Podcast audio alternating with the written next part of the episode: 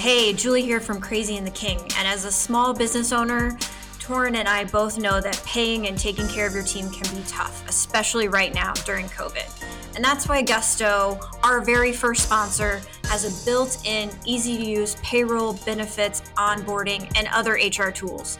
If you, our listeners get three months free at gusto.com slash C-A-T-K. That's gusto.com forward slash C-A-T-K. It's time to stop dealing and start demanding. It's time to stop being P C and start being transparent and authentic. It's time to get real. Prepare yourself. It's time for Crazy and the King. Welcome to Crazy and the King. Hey, Torin. Pushing through August. Let me tell you, uh, I, I'm, I'm sitting back in my chair. I'm looking outside. I see sun. I even had a couple of calls this week where folks were like, I'm going on vacation. And you know how when you were little and your mom said you couldn't go outside and play? You remember that?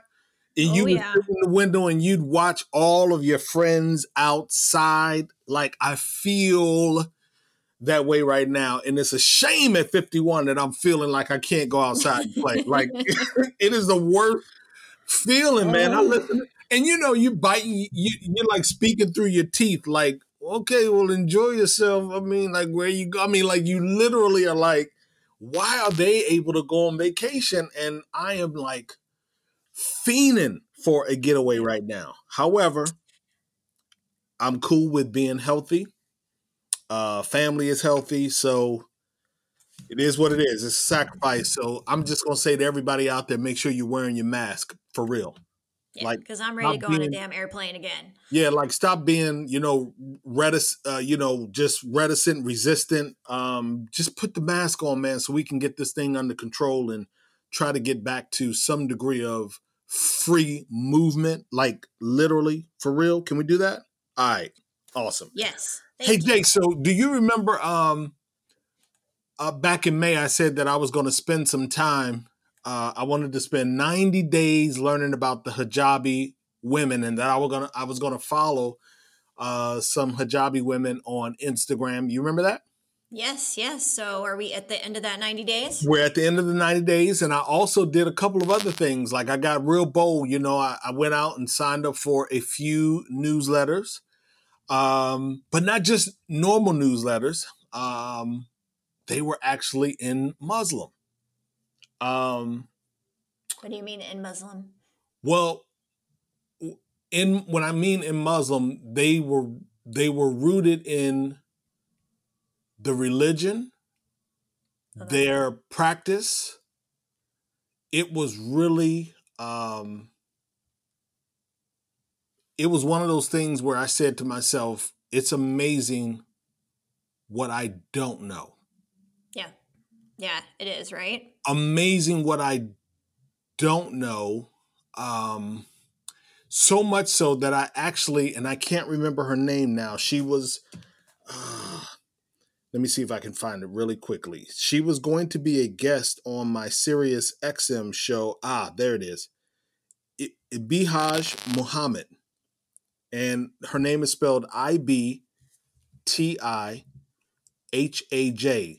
Ibtihaj Muhammad. She's the first um, athlete to wear the hijab in the Olympics. Uh, she was yes, going to be the, a guest. Uh, the fencer, on- right? The fencer, that's right. She yeah, was going to be a guest. Awesome. Yes, and and so I was so looking forward to that interview, but unfortunately, we had some scheduling challenges, and we gave out the wrong information, or her handler, uh, you know, gave her the wrong information. But I got to tell you, it was ninety days of of learning. I hadn't learned enough where I'm comf- comfortable, you know, repeating anything. Mm-hmm. But I mean, I literally was trying to learn words, trying to learn aspects of the culture.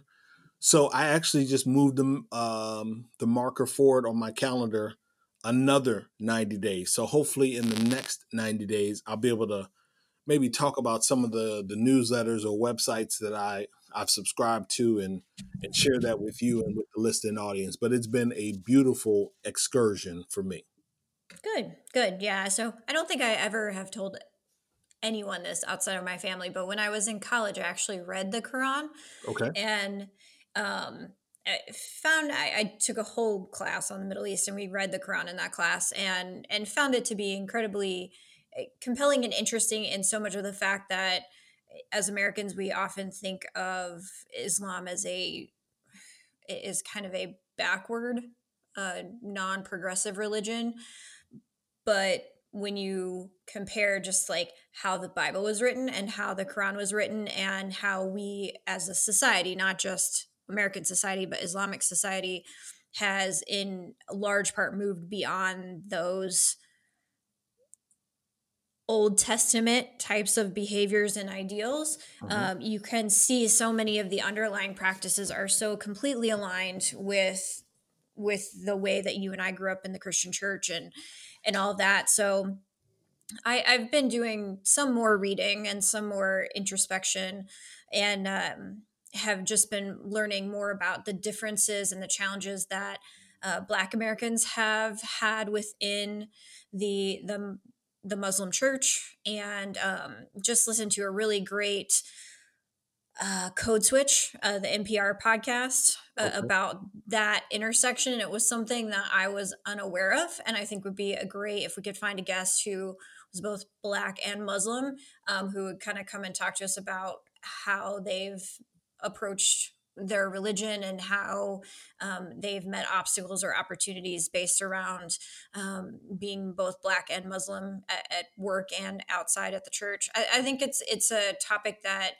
and, and a group of individuals that I know you and I really haven't done a lot with on the podcast, and, and creates another opportunity. So as you get through those next ninety days, let's think about how we can uh, advance that conversation. I think that that would actually be quite interesting. And I do have several friends who are Black and are Muslim.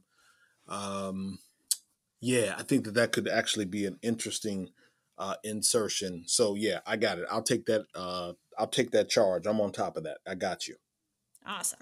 Absolutely. I got you. So it looks like, um, it looks like some folks been messing around in the kitchen.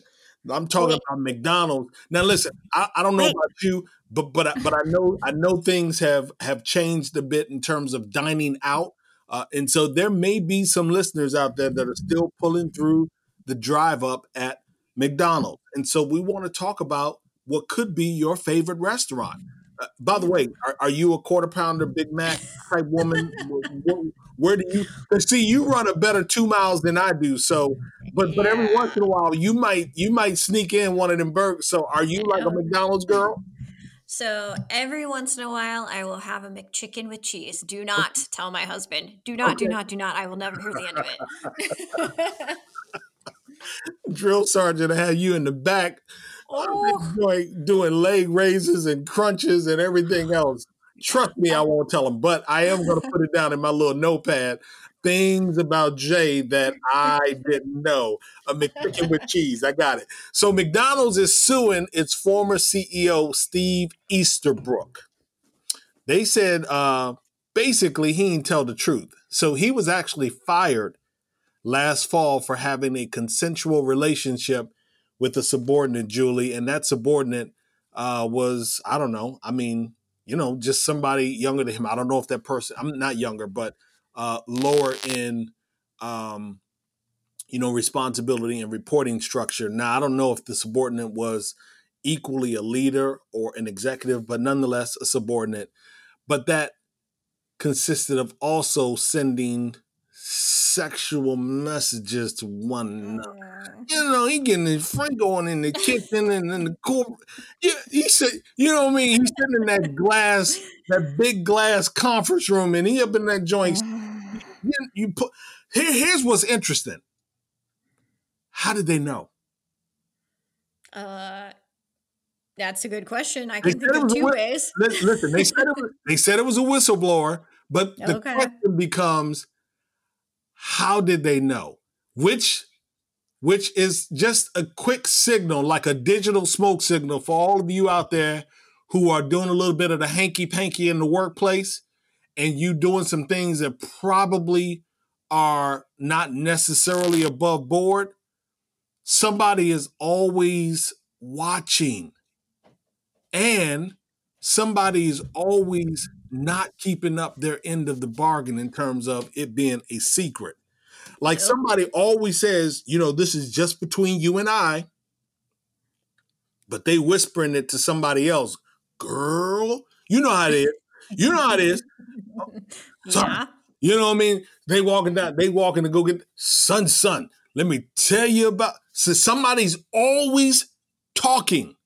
So let me tell you, these sex messages apparently got out to the board of directors. And in the lawsuit, it claims that Mister Easterbrook had sexual relationships with three other employees. Wait, I thought that I was the only one. Oh, no. You, oh, you said that before. You heard that before. That. Three other employees, and that he awarded a lucrative batch of shares to one of them. Let me tell you how the chef is in this kitchen getting it in. This dude is up in this joint creating all types of new recipes for McDonald's. He is absolutely getting it in. And so now, now they are doing, they're looking at a clawback. And so everyone out there knows what clawbacks are. He got, you know, a severance package. I believe, don't quote me on this number, I believe his severance package was somewhere It, it was between forty-five and fifty million dollars.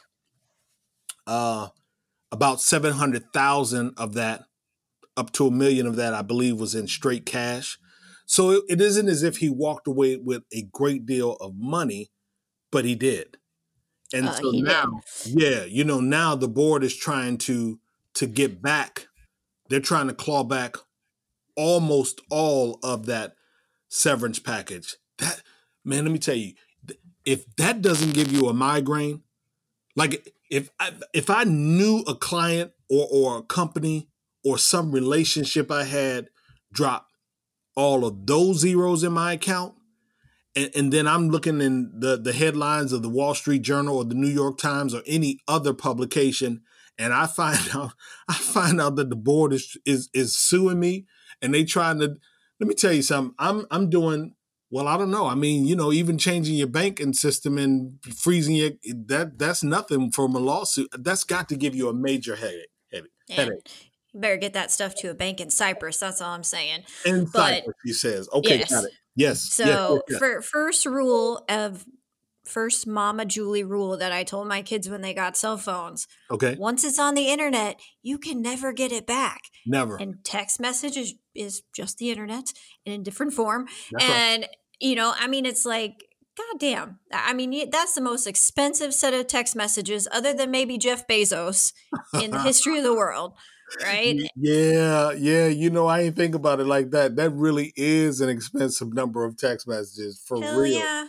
And yeah. you know, one girl found out like, oh man, she got shares and I didn't get shares. Absolutely. Whistleblower. That, exactly. that was nice to say, but I, seriously, just get your shit together. But I do on this story though, what I think is, is really good about the story is that McDonald's is doing the clawback, because we've seen so many, especially male executives, walk away from um, sexual scandals at the office with that golden parachute.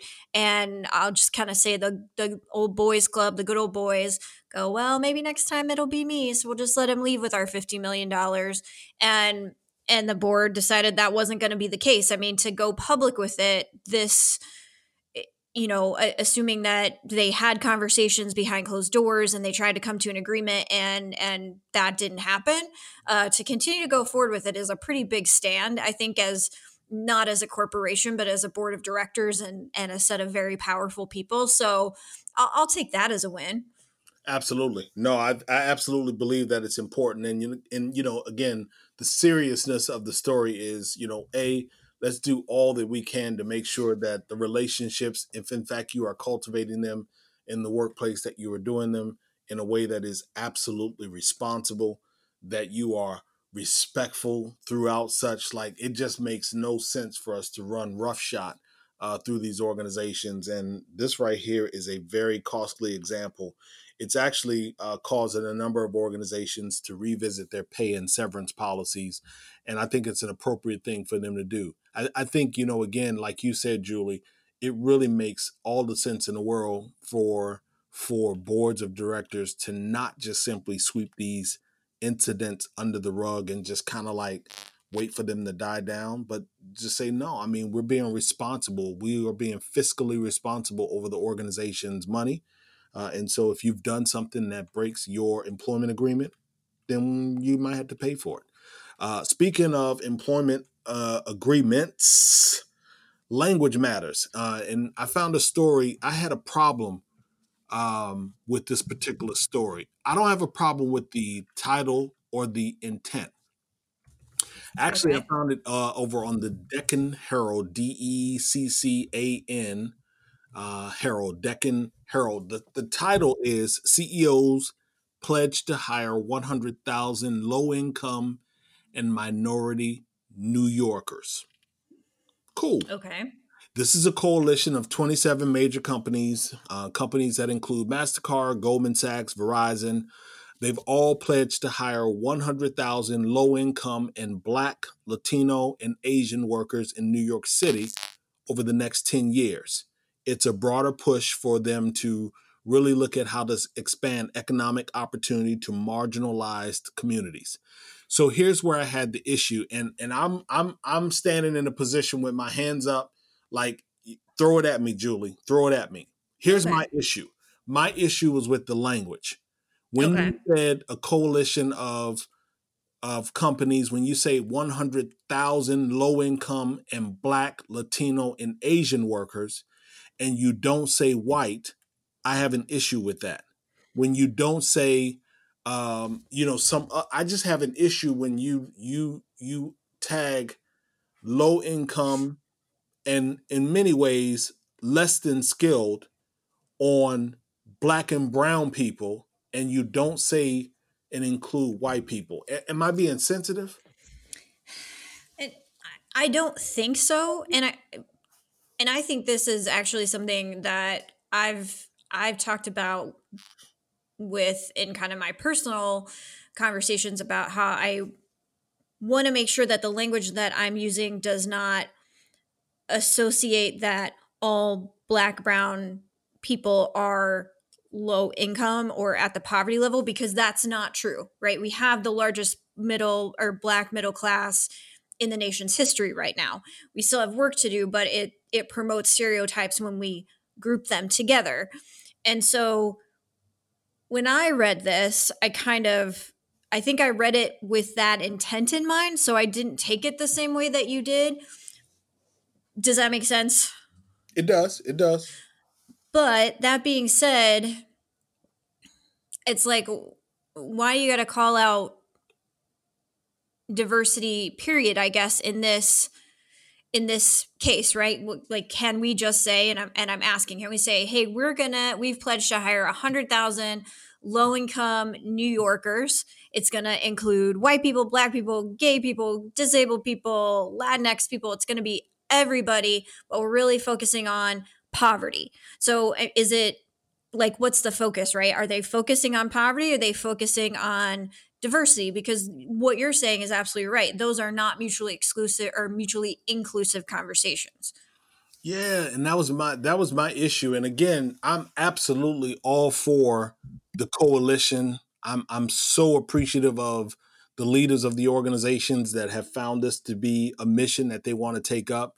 I guess I just felt like, you know, a part of me felt like we're excluding, um, you know, white folks that are poor or low income, not poor, their language is low income. We're excluding them from the conversation. And it, it triggered me to think about, you know, we got a lot of people inside of talent acquisition, H R, who feel like if, in fact, we are intentional about going after Black and brown individuals, Latino, Latina individuals, Uh, even Asian individuals, Muslim individuals, if we are intentional about going after these different audiences, people with disabilities, L G B T Q, are we setting ourselves up for a lawsuit or some sort of legal uh, activity because we are discriminating against white people? And I often tell them, no, you, I personally don't feel like you're doing that. I just feel like you're being intentional. And so I feel like in this particular example, if they feel like these audiences or these communities have historically been ignored, historically lacking of opportunity, whether it be economic, employment related, or both, honestly, then I thought that they were missing a word like particularly. Like, we pledged to hire one hundred thousand low-income individuals with specificity or particularly from Black, Latino, and Asian communities. I, I just felt like it was just missing something. And and I said to myself, I don't know. I mean, maybe this, I'd love to hear the thoughts of our listeners. I'd love to hear the thoughts of them for real, because uh, it, it, I don't want to sound as if I am splitting hairs, but I try my best to be very present, present and very uh, sensitive to the language that we are using. I, I try to police myself in terms of language, how I post on social media, things that I say when I'm standing in front of a microphone, when I'm engaged with a client. But I also would love to to use that same lens as I am reading content. So I appreciate your observation. I do. Yeah. And I think you you bring up a really good point. You know, language does matter, and associations happen when we use language frivolously, right? And that actually brings up a lovely transition. Thank you for that. Um, to a great stat that you actually should, not a great stat, a stat that you shared with me on Twitter this week. And I thought we could just kind of wrap up the show talking about um, that particular paycheck survey. And what that found was that fifty-four percent of employees worry about sharing mental health issues at work, with about thirty percent fearing they could lose their jobs, be denied advancement, and only five percent so they spoke with H R about their mental health. Wow. I, yeah, yeah, not yeah, surprising, the, but... It is. The The title of the piece is the uh, Mental Health in, in the Workplace. And and actually, it was a survey of just over one thousand employees, one thousand seventeen employees. I'm not sure, um, you know, what responsibility or what role or level these employees were. It didn't go into specificity there, but it was amazing to me. Like, even now you have people who are, are hesitant to say, I'm not, I'm not, I'm not all right. Yeah. I, I mean, it, like, this is kind of an everyday thing that we, I encounter, we encounter as a team at, as Disability Solutions. When we start working with new companies, or we're talking to companies who are considering really in investing in disability and inclusion, and without fail, I will meet employees or leaders within an organization who will say, I am a parent of a child with a disability. I am a person with a disability. I have mental health issues, and I have worked here for five, ten, fifteen years. And that's the first time I've ever said it out loud. And how just heartbreaking that is, to hear them having to hide who they are and what their struggles are because of, of a very real fear factor that very much exists around disability or mental health in the workplace. And, you know, we also know from, from NAMI that forty-five million Americans, working age Americans, have a mental health issue every single year. And that doesn't include twenty twenty. So we know that that number is much, much higher, but it is really still the most stigmatized in terms of perception and stereotype disability. And it's also the largest disability um, subsection of our community. And so, you know, it's not surprising at all, but I think what we need to start thinking about is, like, why is it that way? Right? I mean, Torrin, what do you, why do you think it's that way? So journey with me, and, and maybe I can get to a response to your question. Take a journey with me. You are the interviewer. I am the interviewee. And okay. and, and, and in the beginning, I would sit across from you, and let's assume we've gone through all of the steps, and, you know, we're about to to execute on the offer letter. We're, you know, we're just kind of like chit chatting at this particular point because I know that I'm reporting into you or to someone else. And typically at that point, I would say, Julie, I, I have some vacation set for the end of the year, right? I could do that, right? Mm-hmm. Mm-hmm. Absolutely. Uh, I might say, hey, Julie, uh, my wife is pregnant, or um, I'm expecting a child in nine months. That could be different if if if I'm the individual who's pregnant. We'd agree. We'd agree. Yep. So so I sit here and I listen to this stat, and I think about how many individuals are covering in that regard, not willing to reveal. And so my question to you is, when do you think we should be revealing this information? If we have a hidden disability, what what what would I, ideally, I think it would be in that moment. That's me. I don't have, to my knowledge, a hidden disability. So I'm asking you, do you feel like we should share that? We should get to a point in corporate America where the candidate is able to share that upon joining in the onboarding process, or, or do you feel like it should happen, you know, at some point after a couple of events? When should we be sharing that, Julie? It's a really tough question to answer. I would say in the interview process, unless you are aware of an accommodation that you need out of the gate, um, no, don't share it at that point, because we want people to have a chance to get to know us, to get to know our work ethic, to get to kind of have that personal relationship before they potentially place that bias based on our, our mental health. Got it. But what I think happens too often is what could be very normal, casual conversation about anxiety, depression, um, panic attacks, bipolar disorder, which are all very common mental health disabilities, is that they become so stigmatized that to even raise them um, invites weird looks from your leaders, from your peers, from H R, kind of shaking their head going like, no, don't talk about that. And we should be able to have those casual conversations, just like you're saying, you know, hey, I'm going on vacation. Hey, my wife's pregnant. I'm going to be out for a few minutes, you know, a few months.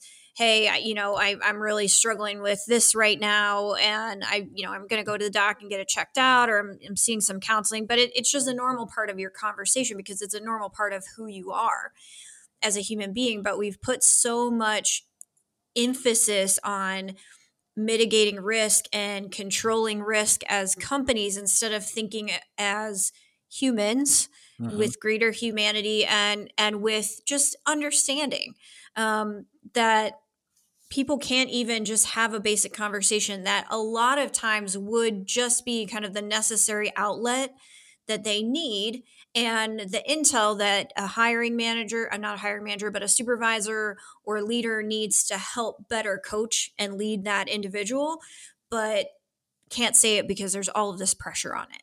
You know, and you actually raise a very good point. You talk about it from the standpoint of leadership with disabilities and having someone that you can model, someone you can point or refer to. And I think about the very big deal. It was a grand statement when Tim Cook came out about being um, gay and yeah. a couple of years ago. And, and I mean, literally newspapers, headlines, blogs. I mean, it was a very big deal to be able to point to, model that this is a leader who is out and secure. I think at that point, he was the only C E O. I can't remember. But you raise a very, very good point in terms of leadership modeling in it. And, and that's where they have to step up. We really, I really would hope that some leaders are hearing this. If you are listeners, please share this with your executive suite, your boards of directors, your communications, your P R teams, your media marketing teams, because we need leaders to come to, to feel comfortable in their capacity, revealing that they may have a disability, particularly a hidden or unseen disability, and be able to elaborate and narrate how it has not impacted their work in a negative way, but how they've been able to excel and move through the organization. And I think it would make other leaders, people that are responsible for people and careers and performance reviews and promotions and mentoring and support. I think it'll help them become even more comfortable being able to support the people that report up to them. So I absolutely agree with you around the visibility of leadership needing to be there. We really, really, really need that. Yep. And we, we need, and that starts to really remove one, the it's fake, right? Because that's kind of like the the first, it's like, hey, this is all in your head, Julie, kind of get over it. Um, or the the other side that it is dangerous. Um, very few people with mental health have um, aggression, violence issues when they're having a, a mental health episode. That is actually incredibly rare. And, but that's the association that gets put on um, individuals with mental health issues. And, you know, we also need to, when we have leaders who are capable of having human conversations about who they are as people, it starts to also change the, the tone around mental illness. A, a lot of times, and, and I, I mean, a lot of times when I'm talking to leaders within organizations who cover accommodations or who, you know, kind of look at F M L A and that kind of thing. Um, they have a really negative stereotype around how people are faking their mental illnesses so that they can, you know, kind of get over on the company, get some F M L A, get a longer vacation, all this just ridiculous B S. And that that's not the case. That is, is there going to be somebody who does it sometimes? Yeah, that guy's an asshole. That girl's an asshole. But ninety-nine percent of the time, you've got people who are struggling, who want to be at work, who want to be productive, who are very, very capable. They just need someone to be that human so that they don't have to put that additional pressure on themselves to hide who they are at the place where they spend more time than anywhere else in their life. Yeah, I absolutely agree. Uh, I absolutely, absolutely agree. So a couple of quick mentions. Hey, I'm sorry. Wait a minute. Do we, do we have a, no, we're good there. Okay, cool. Couple of quick mentions. Um, I did mention that there's a conference coming up, the Diversity and Inclusion Research Conference. Uh, they're going by the hashtag of D I R C twenty.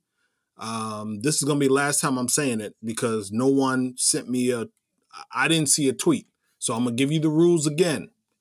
You have to post a tweet of the conference. You got to use their hashtag D I R C twenty. You have to tag Julie at Julie Sowash, and you have to tag me at Torin Ellis. Uh, and of course, you have to hashtag Crazy and the King.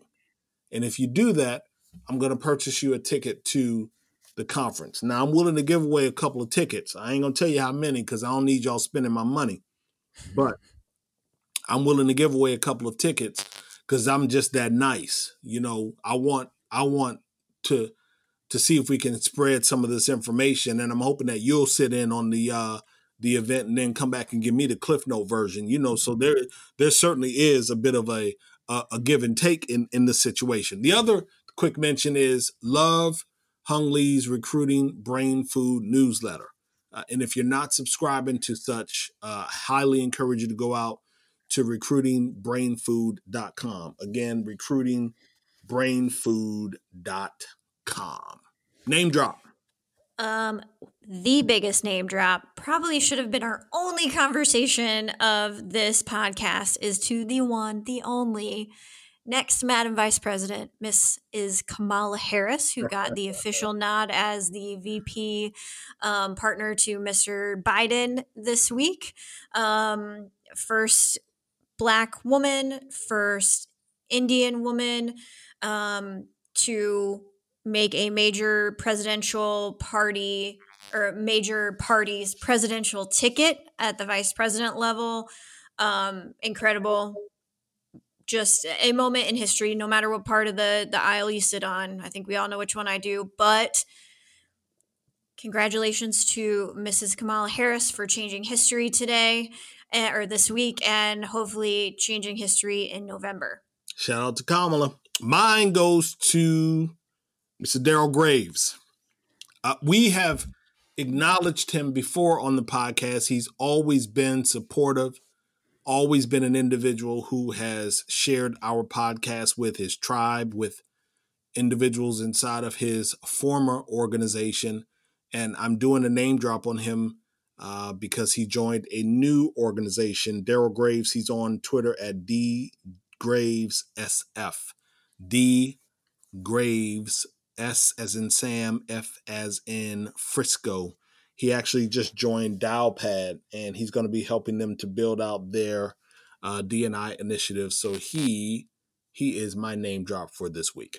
Yes, congrats to Daryl and congrats to Dialpad. They they uh, got quite the win there with picking him up. So awesome.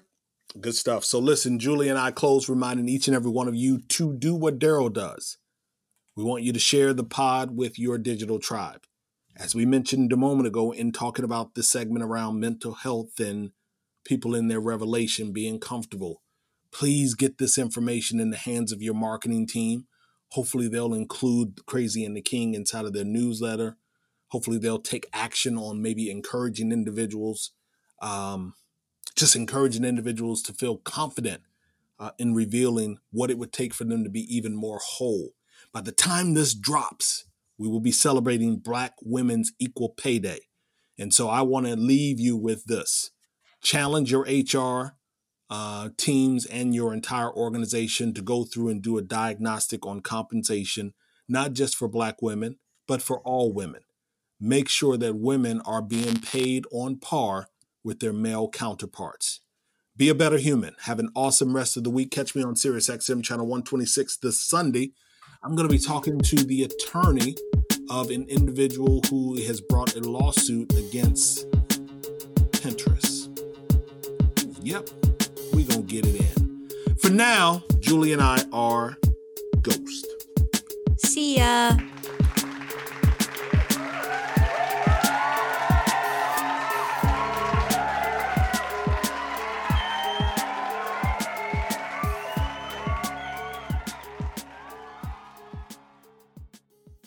We are excited about having our first Crazy and the King show sponsor. That is in reference to Gusto. Who are they? Well, Gusto is an easy online payroll and benefits service built for modern small businesses. In other words, a people platform. One place to pay and take care of your hardworking team. Here's the offer. Get three months free when you run your first payroll. All you need to do is visit gusto.com forward slash C A T K. That's abbreviated for Crazy and the King. One more time. Go to gusto.com forward slash C A T K. Do you love news about LinkedIn, Indeed, Google, and just about every other recruitment tech company out there? Hell yeah. I'm Chad. I'm Cheese. We're the Chad and Cheese Podcast. All the latest recruiting news and insights are on our show. Dripping in snark and attitude. Subscribe today wherever you listen to your podcasts. We, we out.